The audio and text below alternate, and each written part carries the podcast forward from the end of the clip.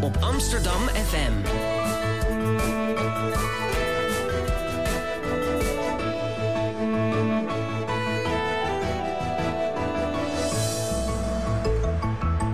Radio Swammerdam.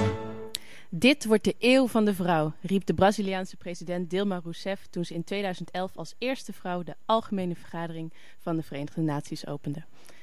Krijgt ze gelijk en is de She-Evolution aangebroken? Het begint er langzaam op te lijken. In de Verenigde Staten is inmiddels meer dan de helft van alle werknemers vrouw. Nog nooit eerder studeerden zoveel meisjes. In tal van opzichten doen zij het op dit moment opmerkelijk beter dan hun mannelijke collega's. Ze zijn serieuzer met hun opleiding bezig, besteden meer aandacht aan hun studietaken, zijn beter aanspreekbaar op afspraken en taken, studeren vaker binnen het gewenste studietempo af en halen hogere resultaten dan de mannelijke studenten. Toch zien we al die girlpower niet terug in leidinggevende posities. Van politiek tot media, van bedrijfsleven tot academische sector, het zijn nog steeds grotendeels oudere witte mannen die de dienst uitmaken. Vrouwen verdienen bovendien gemiddeld 18% minder dan mannen en lopen aanzienlijk meer kans slachtoffer te worden van geweld. Zijn vrouwen te druk met lijnen, shoppen, baren en roddelen of is er meer aan de hand? Goedemorgen en welkom bij Radio Zwammerdam, uw wekelijkse wetenschapsprogramma op Amsterdam FM. Vanuit de OBA um, aan het ei. Mijn naam is Sterre ten Houten Lange en vandaag presenteer ik een aflevering samen met Evelien van Rijswijk. Zoals je uit de inleiding kan opmaken, gaan we het vandaag hebben over vrouwen. En de vreemde positie die zij hebben in de samenleving. Evelien, ben jij een feminist? Uh, ja, ik denk wel dat ik een feminist ben. Ja, ja het, uh, het is natuurlijk een lastig begrip, maar uh, in die zin dat ik kritisch kijk naar de verhoudingen in de samenleving ben ik een feminist. Um, ik geloof niet dat ik heel activistisch ben, maar daar kunnen we het misschien deze week of dit uur nog over hebben. je bent in ieder geval zeer ambitieus ook op carrièrevlak. Absoluut, absoluut. Dus nou, ik zou zeggen dat is een eigenschap van een feminist. Ja, vrouwen 2014 ze zijn geweldige studenten, maar op de arbeidsmarkt lijken ze nog niet ver, ver, te kunnen komen. Aan tafel hebben we vandaag Kirsten van der Hul. En zij is docent aan de UvA. En ze is op het internet beter bekend als de Change Agent. Goedemorgen, Kirsten. Goedemorgen. Wat is een Change Agent? Dat is de naam van mijn bedrijf. Ik uh, um, adviseer allerlei uh, uh, organisaties en bedrijven op het gebied van verandering. En, uh, en daarnaast uh, ben ik uh, actief um, in de vrouwenbeweging. Dat is altijd al een thema geweest dat mij boeit en um, bezighoudt. En vanaf september vorig jaar um, heb ik een honors module mogen geven aan het Instituut voor Interdisciplinaire Studies van de Universiteit van Amsterdam. Ja, super interessant. Het vak heet She-Volution. Ja. En je hebt ook twee honors-studenten meegenomen. Ja. Merva Renda en, Sof ja, en Sofia Redijk. Uh, ja, welkom in de studio. Is dit uh, jullie eerste keer uh, op de radio? Merva, wil jij... Ja, heel vaak gedaan natuurlijk. Nee hoor, eerste keer, ja. En Sofia? Ja, voor mij ook. Ik vind het heel spannend. Nou, ook ambitieuze meiden zou ik zeggen.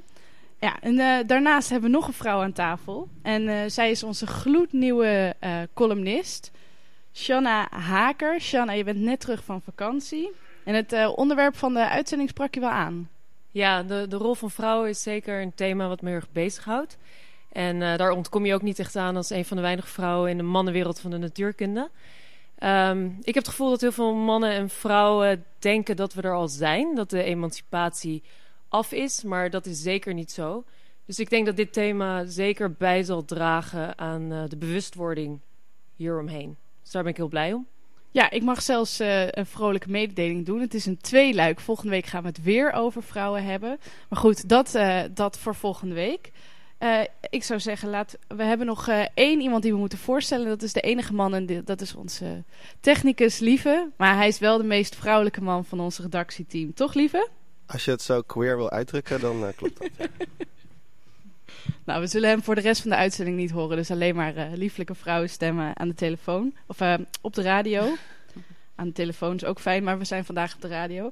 Uh, laten we beginnen met, met jouw boek, Kirsten. En ja, het is de She-Volution, heet het. Wat, ja. wat is de She-Volution? Nou, ehm, jullie openen er net al mee, maar in, in 2011 was ik bij de VN, want ik was toen vrouwenvertegenwoordiger uh, namens Nederland bij de Verenigde Naties. En toen uh, mocht ik dus naar die algemene vergadering en die mocht ik ook toespreken. En uh, daar zei Dilma Rousseff dus inderdaad deze woorden, dit wordt de eeuw van de vrouw. En dat vond ik een prikkelend statement. En dat ben ik gaan onderzoeken. Is dat inderdaad zo? en ik ben toen met een heleboel vrouwen gaan spreken. ik ben toen met de trein door Nederland gaan reizen om vrouwen te vragen wat ze mij mee wilden geven naar de VN. En daar kwamen toen zes thema's uit bovendrijven. En die zes thema's vormen eigenlijk de basis van mijn boek. En dat zijn dus zes thema's waarvan vrouwen in Nederland uh, uh, vinden dat uh, dat nog beter kan. Wat voor vrouwen waren dat? Heel uiteenlopende vrouwen. Um, ik heb overigens niet alleen vrouwen in de trein uh, gesproken, maar ook uh, op het station, uh, op het perron en daaromheen. eerste klas, tweede klas. Dus dat waren vrouwen die in sociaal-economische positie en in culturele achtergrond en in religieuze achtergrond en in leeftijd enorm uiteenliepen. We gingen gewoon in de trein zitten, ja. sprak je mensen aan die ja. je zag zitten? Ja. En dat was heel erg leuk, want daar ontstonden vaak hele uh, spannende intergenerationele gesprekken. Dus dan was ik eerst uh, in gesprek met een, uh, met een studenten bijvoorbeeld, uit Delft herinner ik me nog. En toen kwam er een oudere dame zich mengen in dat gesprek en die vertelde um, hoe anders het was toen zij jong was. Dus dat werd eigenlijk hele mooie gesprekken. Oh, wauw. Ja. En wat zijn de zes thema's die eruit zijn gekomen? Um, allereerst uh, met stip op één uh, vrouwen en de arbeidsmarkt. En daar vielen natuurlijk een heleboel thema's onder. Hè? Uh, ongelijke beloning, glazen plafond. Um, dan thema's rondom ouderschap. Um, dus het moederschapsdilemma, zal ik maar zeggen. En kinderopvang, deeltijdwerken, papa-dagen. dan vrouwen en macht. Waarom zijn er zo weinig vrouwen met macht? En waarom is het zo moeilijk voor vrouwen om uit te spreken dat ze macht ambiëren? Zelfs voor machtige vrouwen. Um, vindbaarheid. Uh, dus hoe komt het dat uh, vrouwen minder goed uh, gevonden worden door recruiters of redacteuren bijvoorbeeld? Um, vrouwen en lichaam. Dus dat ging vaak ook over beeldvorming in de media, over seksualisering, uh, objectificatie van het vrouwelijk lichaam, uh, de size zero cultuur, uh, de eeuwig jong cultuur. Um, vrouwen en geweld. werd ook verrassend vaak genoemd. Verrassend zeg ik omdat het een taboe is, weet ik uit eigen ervaring. Um, eigenlijk is het ook niet verrassend als je de cijfers erop naslaat. Uh, want um, één op de drie vrouwen krijgt tijdens haar leven te maken met geweld. Dus uh, wat dat betreft uh, zou het niet moeten verbazen dat veel vrouwen dat ook noemden. Maar ja. ik vond het wel verrassend dat vrouwen daar in een context van een trein over durfden te praten met mij. En is je boek een verslag van deze gesprekken of is het meer dan dat? Nee, het is meer dan dat. Ik heb het ook wel geschreven als een, uh, uh, bijna als een, uh, een wake-up call, maar ook wel als een heel praktisch doelboek. Dus er zit ook een, een, lijst met tien stappen bij wat je zelf kan doen om je eigen leven te chivolutionaliseren, zal ik maar zeggen. Uh, wat voor stappen moeten we daarbij aan denken? Nou, bijvoorbeeld uh, uh, leren ja te zeggen en nee te zeggen tegen de juiste dingen. Daar hebben veel vrouwen echt moeite mee. Vrouwen zijn geneigd om um, ja te zeggen tegen dingen uit angst om niet aardig gevonden te worden. En om nee te zeggen tegen dingen omdat ze bang zijn af te gaan of niet goed genoeg bevonden te worden. En um, ik, ik spoor vrouwen in mijn boek aan om bij elke ja of nee vraag heel goed even stil te staan en na te denken: waarom ga ik nu ja of nee zeggen? Dan zeg ik dat nu uit angst? Uh, of zeg ik dat omdat ik dat echt, echt zo wil? Um, ik denk dat daar al een heleboel mee te winnen valt. Is dat niet juist een heel complex iets? Ik bedoel, uit angst. Angst is soms ook ja, wel een goede raadgever. Soms wel, soms wel. Maar als het gaat om um, bijvoorbeeld... Uh, er is een heel interessant uh, fenomeen... wat met name in Amerika is onderzocht. Um, um, the imposter syndroom, het bedriegerssyndroom. Uh, en uit onderzoek blijkt dat dat vaker dan gemiddeld voorkomt... bij hoogopgeleide jonge vrouwen. en dat is een syndroom met als symptomen... bang zijn om af te gaan, bang zijn ontmaskerd te worden... als bedrieger. Uh, bang zijn om je hand op te steken in een vergadering of in een setting. Uh, uh, en je mening te geven omdat die misschien er toch niet toe doet. Ja, en dat is iets waar vrouwen vaker last van hebben dan mannen. En ik denk dat er maar één manier is om dat te doorbreken. En dat is dus om het tegenovergestelde te doen van wat je intuïtie op dat moment ingeeft. Maar weet je hoe het komt dat vrouwen daar vaak ja, last van dat hebben? heeft met een heleboel factoren te maken. Maar onder andere met um, het feit dat meisjes al van heel jongs af aan wordt geleerd dat uh, haantje de voorste willen zijn niet bepaald vrouwelijk is. En ik, voor de uh, luisteraar, ik doe nu aanhalingstekens tussen vrouwelijk, want dat is natuurlijk een concept, dat is een geconstrueerd begrip. Um, maar ik heb bijvoorbeeld ooit wel eens in een interview gezegd dat ik premier wil worden. En toen kreeg ik daarna van mensen te horen, nou dat had je nou niet moeten zeggen, dat is niet echt bescheiden en dat siert een dame niet. Hm ja, dat is toch nog steeds helaas wel vaak de norm. Ja, je wil graag premier worden. Wat is het eerste wat je aan uh, Nederland zou veranderen als je premier zou zijn? Uh, nou, ik denk dat alleen al het feit dat een vrouw premier kan worden al een hele grote verandering is. In mijn, in mijn boek heb ik ook uh, uh, een groot marktonderzoek laten uitvoeren door Ruigrok Netpanel. Die hebben dat, die hebben dat gedaan. en daar bleek uit dat een verrassend hoog percentage Nederlandse vrouwen vindt dat Nederland nog niet klaar is voor een vrouwelijke premier. Dus alleen al het feit dat die er zou zijn, zal al een behoorlijke revolutie zijn. Ja, maar goed, als je op die positie zit, dan kun je niet stil gaan zitten. Natuurlijk, natuurlijk niet. Nee, nou, een van de, een van de thema's waar ik uh, uh, waar mijn handen jeuken, dat is uh, het ouderschapsverlof. Hm. Ik vind het echt heel, ja, heel verdrietig dat Nederland daar in Europees verband heel, heel laag op scoort. Gelukkig is het een thema waar minister Ascher zich ook al over heeft uitgesproken. maar ik denk dat we daar grotere stappen moeten zetten. Op dit moment hebben vaders recht op twee dagen ouderschapsverlof um, na de bevalling van hun, hun, hun kind. Ja, ik vind dat. Ik vind dat echt niet. Daar, daar gaat het dus al helemaal scheef. Hoe zou je het willen zien? Nou, zoals het in Scandinavië geregeld is. Ik denk dat we sowieso op heel veel fronten uh, veel van onze noordenburen kunnen leren. Maar zoals het in Scandinavië geregeld is, uh, waar zowel uh, vaders als moeders verplicht zijn om ouderschapsverlof op te nemen. Nou, dan kunnen we. Hoeveel hebben ze daar? Poeh, ja, echt maanden. Ik weet niet precies hoeveel dagen, maar veel ruimer dan hier. En wat betreft die andere thema's, die zes thema's die er naar voren kwamen, waar ja. vind je inspiratie voor oplossingen voor dergelijke thema's? Nou, wereldwijd. Er zijn natuurlijk. Uh, uh, dit is een thema wat niet alleen in Nederland actueel is, maar in heel veel andere landen. En um, ik vind het heel inspirerend om te kijken hoe ze daar, hoe ze daar in andere landen mee omgaan. In India zijn bijvoorbeeld hele goede resultaten geboekt met quota voor vrouwen in lokaal bestuur. En uh, als bijvangst, dus behalve dat er meer vrouwen in lokaal bestuur kwamen, bleek ook dat corruptie afnam en er meer werd geïnvesteerd in infrastructuur en sanitaire voorzieningen. Nou, dat vind ik hele mooie resultaten in een, in een, in een context uh, uh, nou ja, die, die misschien nog wel een heel stuk ingewikkelder is dan die van ons. Ja, ik heb altijd het idee dat in India uh, meer en ook publieker geweld tegen vrouwen is. Dat is er ook. Maar zoals wel vaker um, is het Um, ja, is het niet zozeer of-of, maar is het en-en. Dus bijvoorbeeld in India zijn er ook uh, uh, hele mooie ontwikkelingen aan de gang. En um, bijvoorbeeld op gendergebied ook een thema waar in Nederland over wordt gediscussieerd. De derde categorie uh, van gender. Dus dat je dus man, vrouw of mm -hmm. trans bent. Of misschien wel niet eens trans, maar inter of iets anders. Um, dat is in India mogelijk. En hier op dit moment nog Het niet. derde hokje. Ja, ja. Uh, in, in een land als uh, Turkije zijn bijvoorbeeld meer vrouwelijke managers dan in Nederland. En in een land als Rwanda zijn veel meer vrouwen actief in uh, de politiek. Dus het enige land ter wereld met meer vrouwen in het parlement dan mannen. Nou ja, dat zijn voorbeelden waar mensen hier vaak helemaal niet over nadenken. Maar het, het lijkt haast alsof dat soort verhoudingen zich zomaar uit het niks ontpoppen. Als er in, als er in Rwanda uh, zoveel, Rwanda was het toch, mm -hmm. zoveel vrouwen in de politiek zitten. Mm -hmm. hoe, komt het, hoe komt het dat ze dat zo hebben daar? Ja, dat heeft heel veel oorzaken. Um, in Rwanda is natuurlijk een vreselijke burgeroorlog geweest, waar uh, um, boven gemiddeld veel mannen zijn uh, gesneuveld. Mm -hmm. uh, dus dat is een, een, oorzaak. Maar ze hebben daar ook een heel bewust um, uh, affirmative action of positieve discriminatiebeleid gevoerd, waardoor er meer vrouwen in de politiek actief zijn geworden.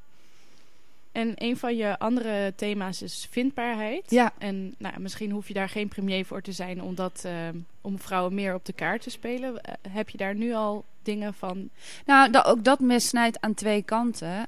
Um, ik, ik spoor um, uh, redacteuren en recruiters graag aan om verder te kijken dan hun um, database die ze op dat moment gebruiken. Want veel databases ja, die zijn gevuld door mensen die ze al kennen, door heteroseksuele oudere witte mannen. Ik chargeer nu even, hè, voor de mm -hmm. sake of argument.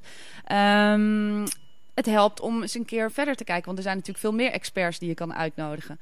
Of veel meer kandidaten. Tegelijkertijd ligt het voor een deel ook aan vrouwen zelf dat ze minder goed vindbaar zijn.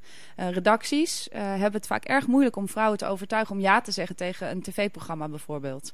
Um, toen ik voor het eerst werd gebeld door de redactie van Pauw en Witteman, toen heeft de redactrice mij nog een hele tijd geprobeerd te overtuigen. Terwijl ik al ja had gezegd. Dat heeft ze niet eens gehoord. Want ze zat zo in de modus. Vrouwen zeggen nee, dus die moet ik overtuigen. Toen hebben we daar nog een heel lang gesprek over gehad. Hoe komt dat? Ik zei al lang ja. Oh, dat hoorde ik niet eens, zei ze. Nou ja, dat soort dingen, dat moet ook veranderen. Ik hoor vaak genoeg ook van headhunters dat, dat, dat ze de grootste moeite hebben om een vrouwelijke topkandidaat te overtuigen ja te zeggen tegen een baan waar ze absoluut gekwalificeerd voor is. Uh, maar dan zegt ze nou, ik weet niet of ik er klaar voor ben. Ja, dat is weer die twijfel, die bescheidenheid. Ik denk dat het goed is om daar ook heel kritisch naar te kijken. Is die, is die wel terecht? Um, bij die gesprekken in die trein die je voerde met al die vrouwen en die uh, in het proces van verzamelen wat er speelt. Um, welke verwachtingen hadden die vrouwen waarmee je sprak? Um, wat er zou veranderen in de komende tijd? Of, wat prioriteit heeft? Um, arbeidsmarkt en de ongelijke beloning was wel een thema waarvan vrouwen echt verwachten dat het uh, uh, binnen afzienbare tijd verandert. Uh, tegelijkertijd, uh, zodra oudere vrouwen zich bij die gesprekken gingen, uh, gingen mengen, kwam er ook een, een boel sceptisch. Want dit probleem bestaat al heel lang. En het is tot nu toe niet opgelost. en de loonkloof is een heel hardnekkig thema in Nederland. Ik bedoel, 18 procent, dat is, dat is heel hardnekkig. Dat is echt heel groot. Uh, maar die, die loonkloof, uh, daar verwachten ze wel uh, snel verandering. Waar ze het minst snel verandering verwachten, was alles wat te maken had met ouderschap. En dat heeft te maken met dat er een heel diep gewortelde cultuur is in Nederland van het, de parttime werkende moeder. Ja, en, en wat vind je daar eigenlijk ja, niet goed aan? Oh, ik zeg niet dat het niet goed is. ik denk alleen dat het jammer is dat ouderschap nu heel vaak moederschap betekent. En uit onderzoek blijkt ook dat er uh, veel vaders zijn die graag actiever betrokken willen zijn bij de opvoeding van de kinderen. Ik denk ook dat dat heel goed is. Uh, en die rol die krijgen ze nu vaak niet. Um, uh, ook omdat er nog heel veel obstakels zijn voor vaders die actiever betrokken willen worden. Dus, ze hebben het moeilijk op hun werk. Er is soms het gewoon openlijk wordt het, wordt het ontraden om minder te gaan werken, om meer tijd. Maar het wordt ook niet gestimuleerd. Dus bij een functioneringsgesprek wordt aan vrouwelijke werknemers wel gezegd van goh.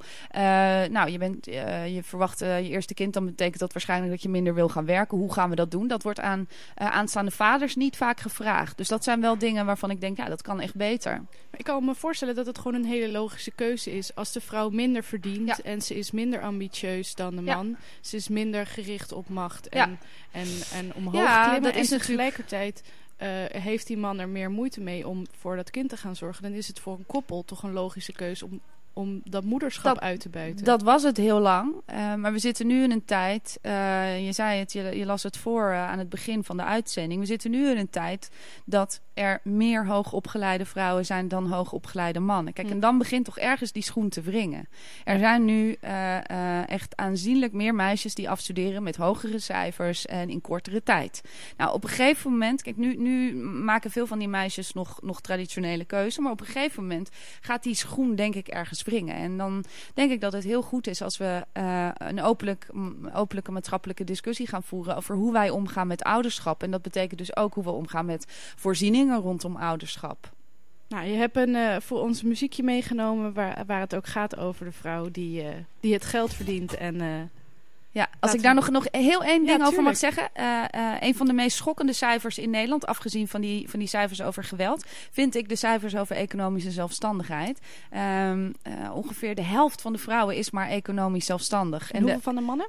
Um, ruim uh, 60 of 70 procent geloof ik. Uh, dus dat is een aanzienlijk verschil. En dat heeft te maken met het anderhalf verdienersmodel waar Nederland uh, nog steeds met name voor kiest. En um, de, de definitie van economisch zelfstandig die hierbij wordt gehanteerd bij deze cijfers is 900 euro in de maand. Dus dat is ook niet bepaald een vetpot. En de helft van de Nederlandse vrouwen haalt dat niet eens.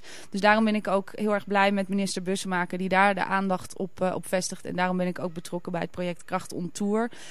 Uh, wat zich precies daarover uh, over, over opricht. Op, uh, wat is dat voor project? Het is een project van het ministerie van OCW... waarbij we uh, door heel Nederland um, afspraken maken met werkgevers... maar ook met onderwijs en met lokaal, lokale overheden... om te zorgen dat er meer vrouwen meer uren aan het werk gaan. Om te zorgen dat die cijfers van economische zelfstandigheid van vrouwen... in positieve zin veranderen. Oké, cool. Dus, nou, eh, laten we eens zeggen, een voorbeeld nemen aan, eh, aan de vrouwen van Destiny's Child. Child. Question, tell me what you think about me. I buy my own diamonds and I buy my own rings. Only ring your celly when I'm feeling lonely. When it's all over, please get up and leave. Question, tell me how you feel about this. Try to control me, boy, you get dismissed. Pay my own condo and I pay my own bills. Always 50-50 in relationships. The shoes on my feet, I buy. The clothes I'm wearing, I buy.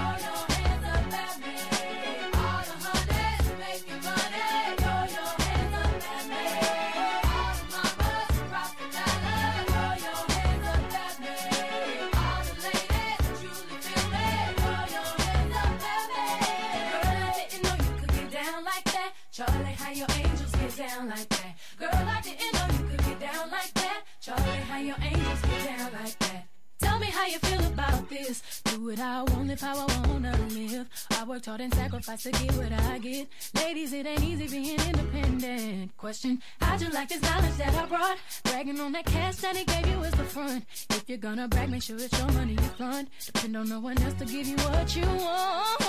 Shoes on my feet. I. The clothes I'm wearing. I. The rock I'm rocking.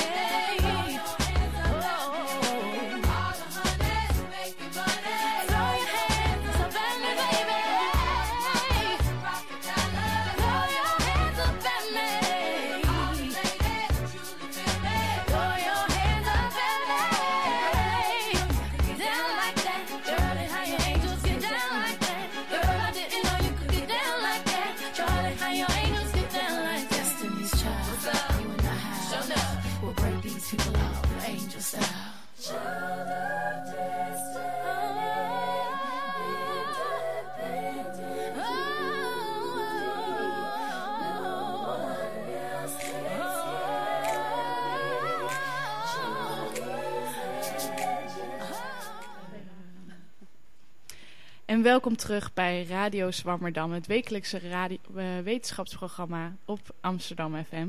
We hebben het vandaag over vrouwen. En we hebben aan tafel Kirsten van der Hul. En zij is eh, actief feminist, maar ook docent aan de UvA. Je hebt het vak Shivolution ook gegeven. Dat was een honorsmodule uh, van het Instituut voor Interdisciplinaire Studies. En ik had dus honorsstudenten van de VU en de UvA in, uh, in de klas. En voor de mensen uh, die dat niet weten, een honorsstudent is een hele slimme student. Die voldoet aan een aantal criteria, waaronder hoge cijfers halen en binnen een bepaalde tijd afstuderen.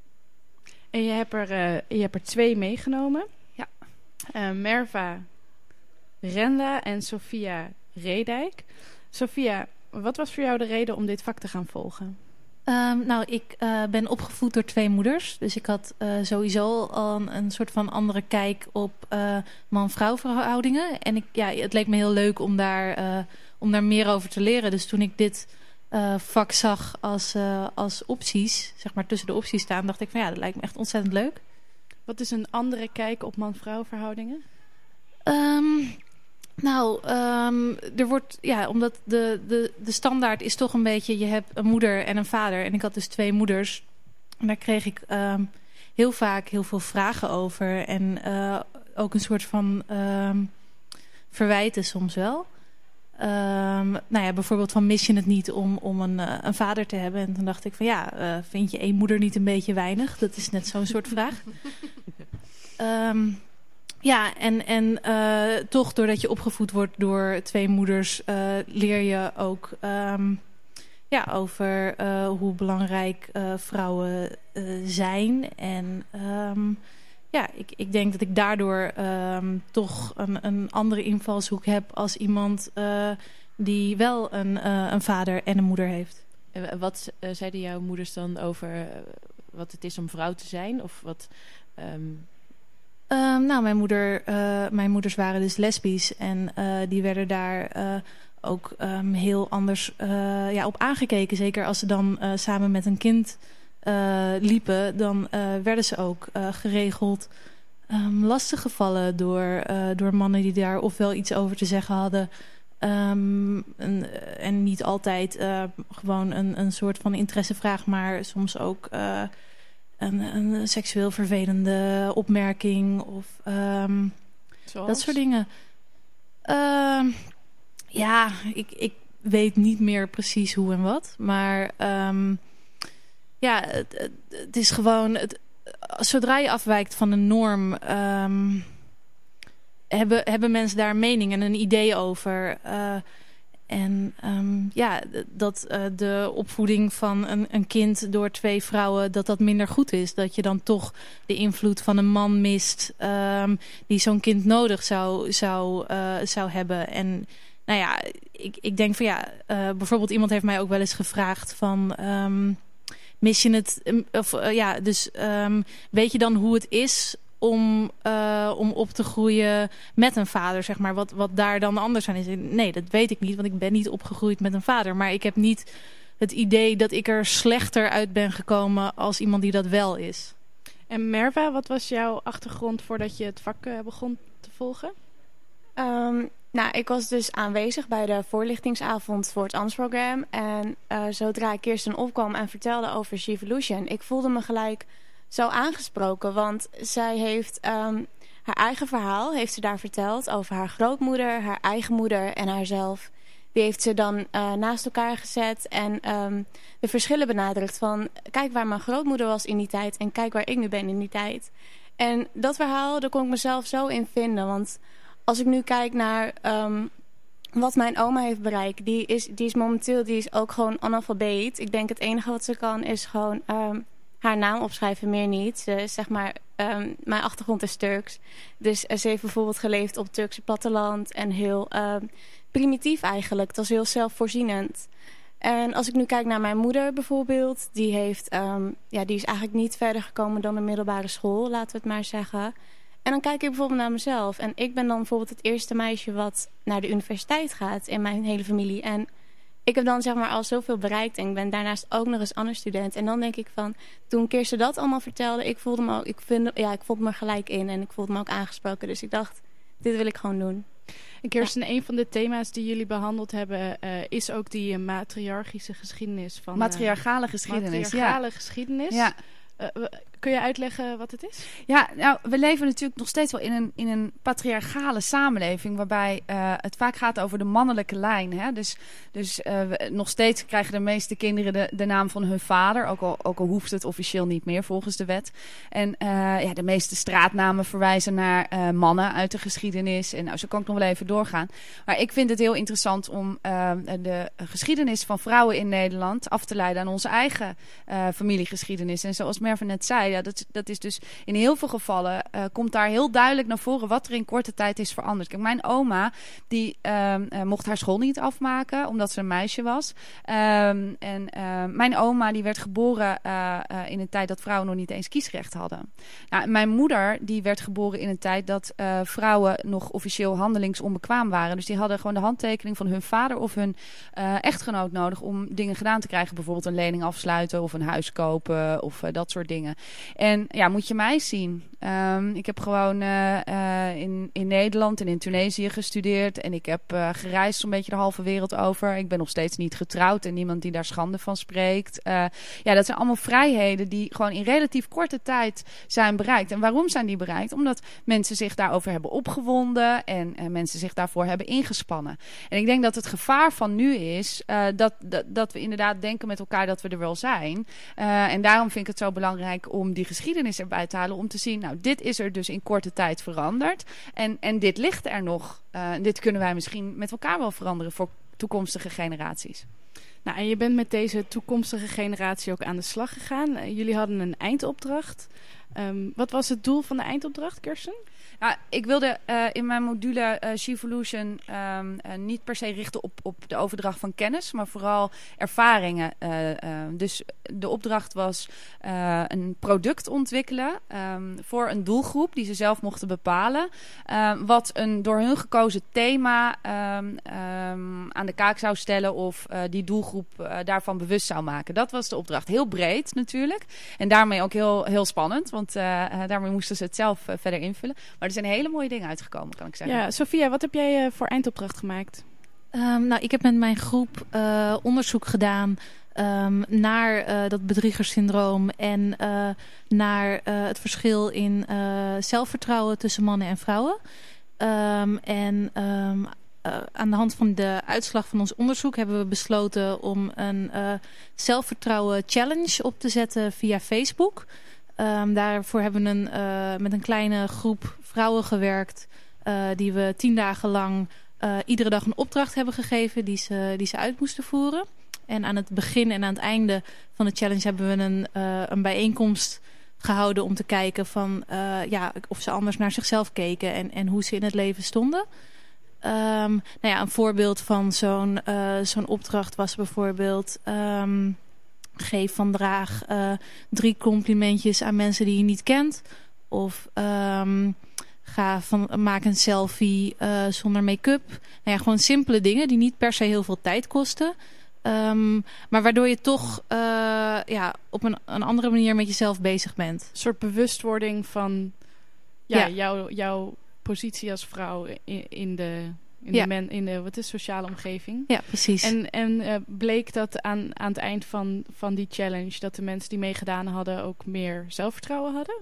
Um, het bleek voornamelijk dat ze... Um, want onze challenge was dus relatief kort, tien dagen... Uh, dat ze zich bewuster waren geworden van, uh, van zichzelf... en van hun, van hun zelfvertrouwen. En dat ze het heel leuk vonden om ermee bezig te zijn... Uh, er was niet echt uitgekomen dat hun zelfvertrouwen gegroeid was. Maar daarvoor was de, uh, de tijd ook uh, vrij beperkt. En is bewustwording dan fijn? Want zeg maar, als ik bikinis aan het passen ben, dan ben ik me heel bewust van mijn lichaam. Maar dat is niet bepaald fijn. Nou ja, het, het was met een, op een hele positieve manier omgaan met jezelf en je omgeving. Dus we gingen ze niet per se bikinis laten passen en dan bekijken wat ze daar niet leuk aan vonden. Uh, het, ja, het was, het was een hele positieve manier van met jezelf en met anderen bezig zijn. En uh, nou ja, mensen realiseerden zich bijvoorbeeld dingen als uh, complimentjes aan een ander geven. Ja, dat, dat doe ik eigenlijk nooit. waarom niet? En, en waarom is het zo lastig om op een vreemde af te stappen en te zeggen... goh, wat een, wat een leuke schoenen. Um, ja, terwijl die ander vindt dat ook alleen maar leuk. Ja. nou, dat waren bijvoorbeeld dingen die naar voren kwamen. Merva, wat was jouw uh, eindopdracht? Nou, wat ik met mijn groepje heb gedaan is... Um, wij hebben ons verdiept in de term feminisme. Want als wij um, met medestudenten over dit vak hadden, Evolution... Ja, goh, wat is dat dan? En dan heb ik dus verteld... Nou, we hebben het over onder, dingen, onder andere als dingen over feminisme en dat soort dingen. En al snel kreeg je um, reacties van... Feminisme, nou, gaan jullie weer met jullie girlpower en okselhaar, ik zeg maar wat. Maar het, het idee wij vonden het gewoon gek dat heel veel mensen bij die term al gauw negatieve connotaties hadden. En heel radicaal en dat soort dingen. Dus dat zat ons dwars. Want als wij iets wilden vertellen over dat vak, dan kregen we al meteen van die uh, rare gezichten of zuchten. Dus wij dachten, um, waarom komen er van die negatieve nasmaken zeg maar, bij mensen als die term hoorden. Dus wij besloten een kleine documentaire te maken om um, onder UvA-studenten dan. We hebben daar gewoon een middagje rondgelopen en uh, mensen aangesproken om uh, daarvoor te werven. En um, we hebben ze gevraagd, um, hele stereotyperende vragen van ja, wat is een feminist? Zou een man dat kunnen zijn? Zou een vrouw dat kunnen zijn? En daar merkte je dus dat er hele, ja, niet echt positieve dingen uitkwamen. Maar zodra je praat over het feminisme uh, qua inhoud, dus uh, ben je voor gelijke rechten tussen man en vrouw, dat soort dingen ja, ja, ja, ben ik mee eens. Ja hoor, ja, dat vind ik ook. Dus uh, er zit een tegenstrijdigheid, zeg maar, in. Uh, dat hebben we vastgelegd in een kleine documentaire en dan uh, achter elkaar gemonteerd. En uiteindelijk hebben we die, die documentaire, het eindresultaat, hebben we laten zien aan weer een groepje studenten. Hebben we gewoon een soort van debat georganiseerd. Hebben we laten zien. En toen hebben we dus na afloop gevraagd van, goh jongens hoe komt het nou dat jullie, als jullie het woord feminist horen, dat jullie eigenlijk soort van weglopen, wegduwen, uh, niet, niets mee te maken willen hebben en jullie jezelf ook niet zo noemen, maar als het op de inhoud aankomt, dat jullie dan eigenlijk wel mee eens zijn. En nou ja, we hebben er, ja, het heeft, we hebben heel veel dingen is er uitgekomen. Um, onder andere dat bijvoorbeeld een hele um, activistische nasleep heeft. Want uh, als mensen het woord feminist horen, denken ze meteen aan de jaren zeventig. En radicale vrouwen die opstonden voor hun rechten. En ze, zeg maar, ze, ze zien niet in dat het eigenlijk een soort van leefstijl is geworden. En dat het niet per se heel actief hoeft te zijn. En dat je niet met een groep de straat hoeft te gaan, zeg maar, ervoor. En um, ja, ook dat het woord feminist zelf, dat sowieso al een vrouwelijke lading heeft, als het ware. En we hebben dus benadrukt dat feminist zijn, dat is niet dat je pleit om vrouwen zeg maar voorop te stellen of um, meer te zien als mannen. Het gaat om gelijkheid en gelijke rechten en gelijke kansen. Dus uh, heel veel mensen waren het ermee eens dat eigenlijk een nieuwe term zou moeten hebben. Het komt ja eigenlijk neer op een soort van menselijkheid. Nou, dan gaan we nu uh, luisteren naar een muziekje van een, een mannelijke feminist, denk ik. Hij omschrijft in ieder geval de vrouwen die ik om me heen zie. Ben niet zo'n held van mezelf, maar ik heb een superwoman bij me. En alle mannen staan versteld. Wat doet ze met die jongen? Ik zie ze kijken. Ik weet ook niet wat het is. Zo'n meisje, zo'n lijf en zo'n gezicht. Zo'n goede vriend omdat ze altijd bij me is. Het is goed, want ik herken geluk met mijn ogen dicht. Zou wel blind en doof zijn, eh. Niet goed bij mijn hoofd zijn, niet alles op een rijtje. Als ik niet zag wat ik hier voor me had. Want zij is alles, alles, alles, alles in één. -hmm. Ze klopt van top tot teen.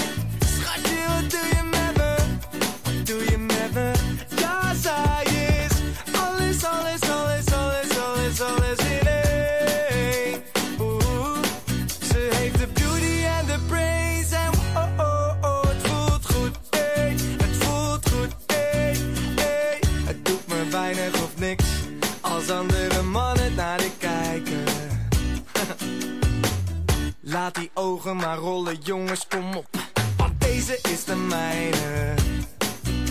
Ik weet ook niet hoe het komt. Ze is zo lekker, het is bijna niet gezond. En zelfs haar naam rolt lekker over de tong. Ik weet niet hoe, maar ze laat me stralen als de zon. Zon, zon, uh.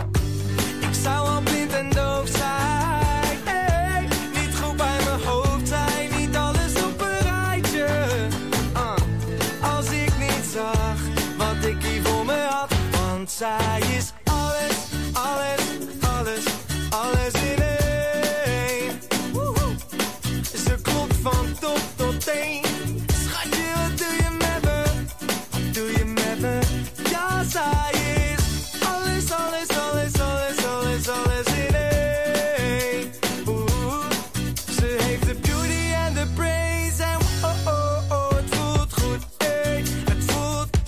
de beauty en de brains. Beauty, beauty en de brains. De beauty, hey, ze heeft de beauty en de brains. Oh yeah, de beauty en de brains. De beauty, uh. Want zij is alles, alles, alles, alles in één. Woehoe. Ze klopt van top tot teen. Schatje, wat doe je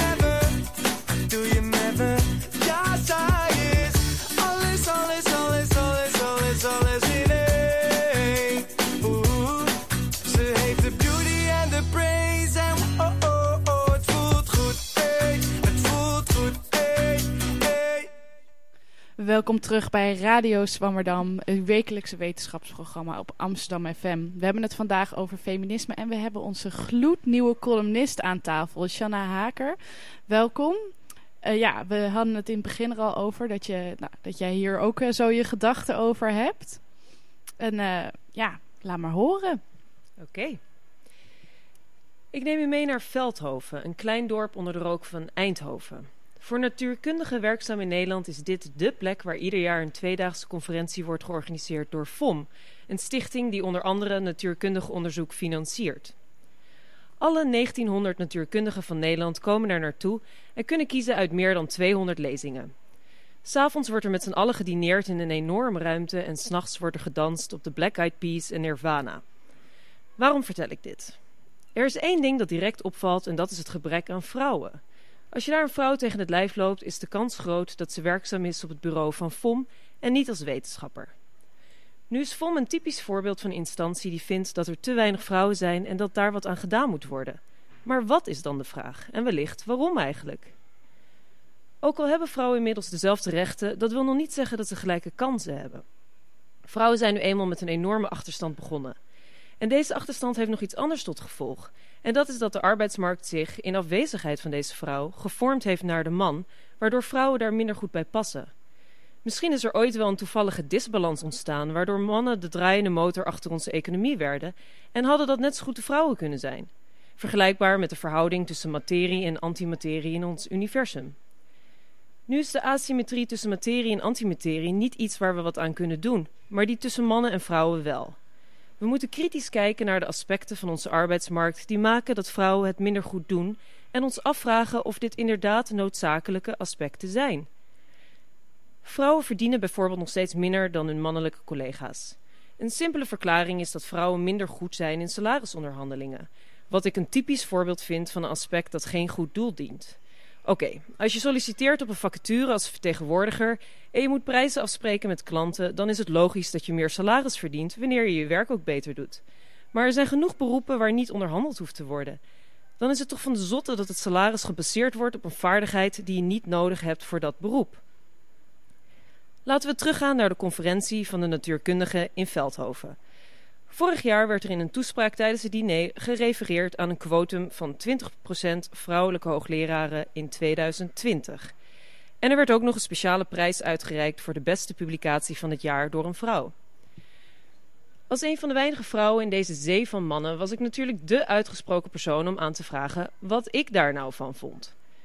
Bij de derde keer dat mij deze vraag gesteld werd, besefte ik opeens dat wat er in ieder geval met zo'n maatregel bereikt wordt, is dat er over het probleem gepraat en nagedacht wordt. Ja, natuurlijk zit er enorm veel negatieve kanten aan zo'n quotum. Bijvoorbeeld dat vrouwen niet serieus genomen worden, omdat ze alleen maar lijken te zijn aangenomen omdat ze vrouw zijn. Iedere maatregel heeft zijn negatieve kanten, maar niets doen ook. Als we wachten op een oplossing waar iedereen gelukkig van wordt, kunnen we nog lang wachten. Daarom vind ik het heel goed dat instanties als FOM beseffen dat het zo niet langer kan en iets aan deze disbalans tussen mannen en vrouwen op de arbeidsmarkt proberen te doen. Maar we kunnen het niet alleen van opgelegde maatregelen laten afhangen. De verantwoordelijkheid voor verbetering ligt nog altijd bij onszelf. Vrouwen moeten meer op de voorgrond treden. We hebben rolmodellen nodig. Er zijn nog altijd veel te weinig vrouwen in de media en in topposities en dat ligt niet alleen aan deze valse start maar ook dat vrouwen eerder een stapje opzij doen wanneer ze denken dat een ander het beter kan. Ik behoor ook zeker tot die groep van vrouwen. Maar sinds die conferentie in Veldhoven heb ik besloten het heft in eigen handen te nemen door overal ja op te zeggen. En al helemaal wanneer ik mij er onzeker over voel. Um, Kirsten, uh, herken jij je in uh, het beeld wat, uh, wat Shanna schetst? Ja, en, zeker. Ehm, wat moeten we doen met zo'n quotum? heb je daarover nagedacht? Ja, daar heb ik zeker over nagedacht. ik vond het een hele goede column trouwens. Um, ja, dat quotum. Ik was er eerst heel erg fel tegen. ook om dezelfde reden als jij net een beetje zo schetst. Hè, van ja, dan krijg je dus excuustruzen. Um, inmiddels na veel gesprekken met, uh, met mannen en vrouwen uit het bedrijfsleven onder andere. Uh, en ook een aantal uh, topvrouwen die dankzij een quotum hun functie hebben gekregen. Ben ik van mening veranderd. En vind ik dat we ze wel nodig hebben. Als paardenmiddel, dat zeg ik er meteen bij. Het is natuurlijk absoluut niet wat, je, wat je zou willen. Um, maar zonder quota maak ik het waarschijnlijk niet meer mee uh, dat er balans komt. Bijvoorbeeld in het aantal vrouwelijke hoogleraren. Bijvoorbeeld in het aantal uh, vrouwelijke uh, commissarissen bij beursgenoteerde bedrijven. En dat vind ik erg.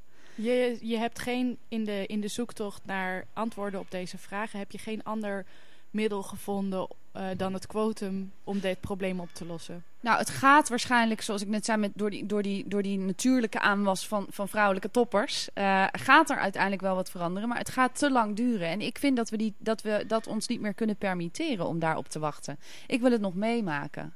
Ik wil dat als ik, ik weet niet of ik ooit kinderen krijg, maar ik wil dat als ik kinderen krijg, dat, uh, dat het niet uitmaakt of het een jongetje of een meisje is voor wat betreft hun kansen op een goede baan. En um, we hebben het in de column kwam het terug, het quotum en een rolmodel. Kan een vrouw die door zo'n quotum aangesteld is, uh, fungeren als rolmodel? Ja, ik denk dat we daar ook een paar hele mooie voorbeelden van hebben. Uh, ik noem een Nelly Kroes. Uh, zij was ooit ook tegen quota en zegt inmiddels ja. Uh, ik ben een excuustruus en ik ben er trots op. Want zonder die, die quota was ik er niet gekomen. Kijk, in de tijd dat uh, die quota werden ingevoerd in de Europese Commissie... betekende dat dat ze op zoek moesten naar een vrouwelijke kandidaat. Uh, en dat werd zij. Ik, ik durf er echt heel veel geld op te verwedden. En dat zegt zij zelf ook. Dat als dat quotum er niet was... dan was er weer een oudere witte man geselecteerd. Um, Agnes Jongerius, hetzelfde verhaal. die heeft gereageerd op een vacature... waarbij vrouwen met name uitdrukkelijk werd uh, gevraagd te reageren. Zij werd toen uh, uh, als eerste werd ze vakbondsleider, vrouwelijk vakbondsleider in Nederland. En werd prompt jaren achter elkaar de meest invloedrijke vrouw van Nederland. En heeft daarmee laten zien dat het kan. Kijk, you can't be what you can't see, zeggen ze wel eens. En ik ben het daar wel heel erg mee eens. Je hebt een voorbeeld nodig. Op welke manier probeer jij een rolmodel te zijn en op, hoe wordt erop gereageerd? Probeer ik een rolmodel te zijn. Nou, ik probeer vooral mijn dromen uit te spreken. En ik probeer uh, um, niet bang te zijn. Dus ook vooral niet te luisteren naar die stemmetjes in mijn hoofd die zeggen: Kun jij dat wel? Um, ik, ik probeer uh, uh, het te doen. Nou, en een van die dromen was het geven van colleges over het thema Evolution. En dat ben ik gaan doen. En daar ben ik heel erg dankbaar voor. Want ik um, heb daardoor ook weer heel veel geleerd van nieuwe generaties studenten die met dezelfde thema's soms worstelen en soms ook daar hele mooie oplossingen voor vinden. Ja, en als ik zo dit verhaal hoor, dan, dan uh, ja, spoor je vrouwen aan om een flinke carrière te maken. Maar er zijn misschien ook vrouwen die dat... Um, nee? Nee, nee, nee, ik vind niet dat iedereen carrière uh, hoeft te maken. Uh, ik vind ook niet dat alle mannen, en dat doen ze overigens ook niet... alle mannen hoeven ook geen carrière te maken. Maar wel um, uh, investeren in je persoonlijke ontwikkeling... En, het, en zorgen dat je het beste haalt uit jezelf. Dat wel. En um, ik, in Nederland, en ik ben ze ook vaak tegengekomen in mijn werk... in Nederland zijn er bijvoorbeeld heel veel academisch geschoolde secretaressen die drie dagen in de week of tweeënhalve dag in de week werken als secretaresse. Um, uh, een deel van die vrouwen is, is niet gelukkig. Is nee, niet... er bestaat ook zoiets als een bore-out. Dat je een burn-out krijgt ja. van boredom. Ja, een bore-out. Ja, ik vind dat heel verdrietig. Ik, ik denk, ja, waarom? Waarom hebben wij een samenleving waar we dus uh, uh, getalenteerde uh, spelers op de bank laten zitten, terwijl we tien linksbenige spitsen in het veld hebben staan? En het gaat er nu wel om. We hebben wel een heel belangrijke wedstrijd te spelen om even in die voetbalanalogie te blijven. Niet alleen Ajax Feyenoord vandaag, maar ook gewoon een, een, een, een heel belangrijke wedstrijd in de samenleving, namelijk de wedstrijd om de toekomst. En er staan nogal wat belangrijke thema's op het spel. We zitten nog midden in de naweeën van een van de grootste financiële crisis uh, uit, uit de moderne geschiedenis. Die deels, zeggen uh, sommige wetenschappers, deels is veroorzaakt door een overdosis testosteron. Omdat er te weinig checks en balances waren. Omdat er te veel van hetzelfde rondliep aan de top. Mannetjes die elkaar op een gegeven moment gingen versterken in het nemen van risico's. Dus ik denk um, dat diversiteit uh, op dit moment ook wel een heel belangrijk onderdeel is van de oplossing van een aantal problemen. En die diversiteit, die komt dus niet vanzelf. Dat begint met bewustwording en dat begint ook met stoppen met, met lacherig doen of grapjes maken, zoals Merwe net zei, dat sommige studenten ook nog steeds uh, doen. Nou, we hebben nu gelukkig wel ook een aantal hele mooie voorbeelden. Ik noem nog, uh, nog maar weer eventjes Emma Watson, die uh, deze week nog weer in Davos een knallende speech heeft gegeven namens de VN. Nou, iedereen heeft hopelijk haar speech hier voor she gezien bij de algemene vergadering. Ja, en dat soort nieuwe rolmodellen hebben we nodig. Mensen die laten zien dat het niet iets is van de jaren 60 en stoffig en stom. Nee, het is hartstikke van nu. En um, niet alleen een marketing tool, maar ook werkelijk een oplossing voor, uh, voor grote je hebt allemaal uh, ab, ja, meer op hoog niveau abstracte termen. Er moet gelijkheid komen, er moeten meer vrouwen in de top komen. Is er één ding wat vrouwen zelf van jou moeten doen? Ja, nou, dat is een hele lijst. Maar als ik er nu eentje uit moet pikken, dan zeg ik: laten we ophouden met elkaar de maat te nemen. En laten we ophouden met uh, het elkaar lastig te maken. Dat heet wel het krabbenmandcomplex. Dat vrouwen elkaar naar beneden trekken. Uh, als ik bijvoorbeeld op tv ben, dan, uh, dan, moet je echt, dan schrik je echt van de, van de negatieve tweets die ik dan krijg van vrouwen. Over hele stomme dingen. Over mijn haar of over de kleur lippenstift die ik draag of mijn kleren. Laten we daarmee ophouden met elkaar naar beneden te trekken. Laten we elkaar steunen. En um, laten we ook niet bang zijn voor het succes van een ander. Merva en uh, Sophia, wat zijn uh, jullie plannen? Wat zijn jullie dromen um, als vrouw in de toekomst? Um, voordat ik naar de toekomst kijk, wil ik stilstaan bij het nu. Ik vind um, dat ik momenteel al heel veel van mijn dromen heb bereikt. Zoals ik eerder al heb benadrukt. ik doe universiteit en ik volg een opleiding. En ik neem deel aan het anders programma. En ik vind van mezelf dat ik nu al heel ver ben gekomen. Maar met een blik naar de toekomst. Um, kijk, ik heb nu nog geen concrete plannen. Ik wil gewoon um, het beste doen van wat ik kan. Het beste uit mezelf halen. Dat doe ik momenteel en dat wil ik blijven doen. En zo wil ik kijken waar ik terecht kom. Ja, iets waar ik gewoon me goed bij voel en gelukkig bij ben. Dat, uh, vind, ik, dat vind ik het belangrijkste. En Sophia? Uh, ja, net zoals uh, Merve zegt, probeer ik me nu ook al uh, in te zetten om zoveel mogelijk uit het nu te halen. en me daar zo goed mogelijk voor in te zetten. En ja, wat betreft de toekomst, ik studeer geneeskunde. Ik zou heel graag tropenarts worden. En ik zou ook heel graag een, een grote non-profit organisatie project um, opzetten. En, en dat leiden. Ja, dat zijn prachtige dromen. En ik hoop dat jullie uh, met steun van alle vrouwen om je heen uh, deze dromen zoveel mogelijk waar kunnen maken.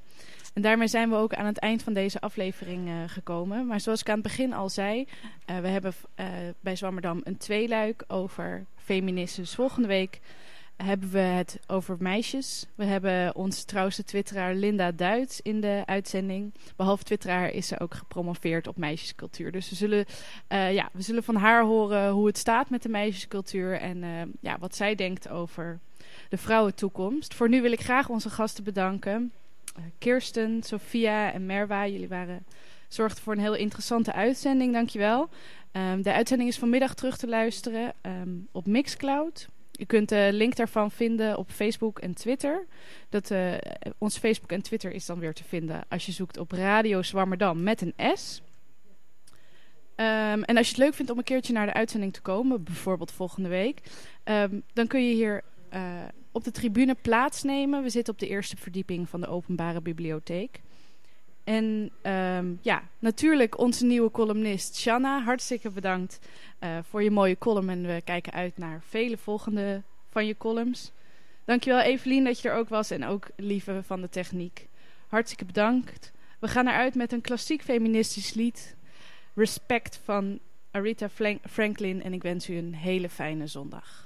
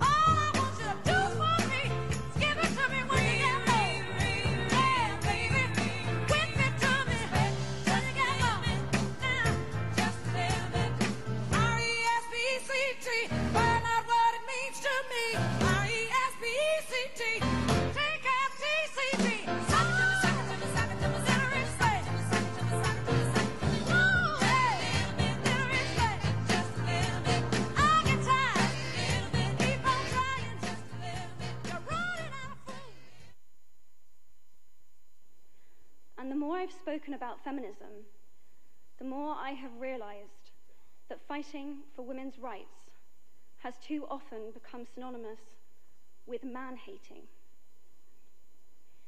If there is one thing I know for certain, it is that this has to stop. For the record, feminism, by definition, is the belief that men and women should have equal rights and opportunities. It is the theory of the political, economic, and social equality of the sexes.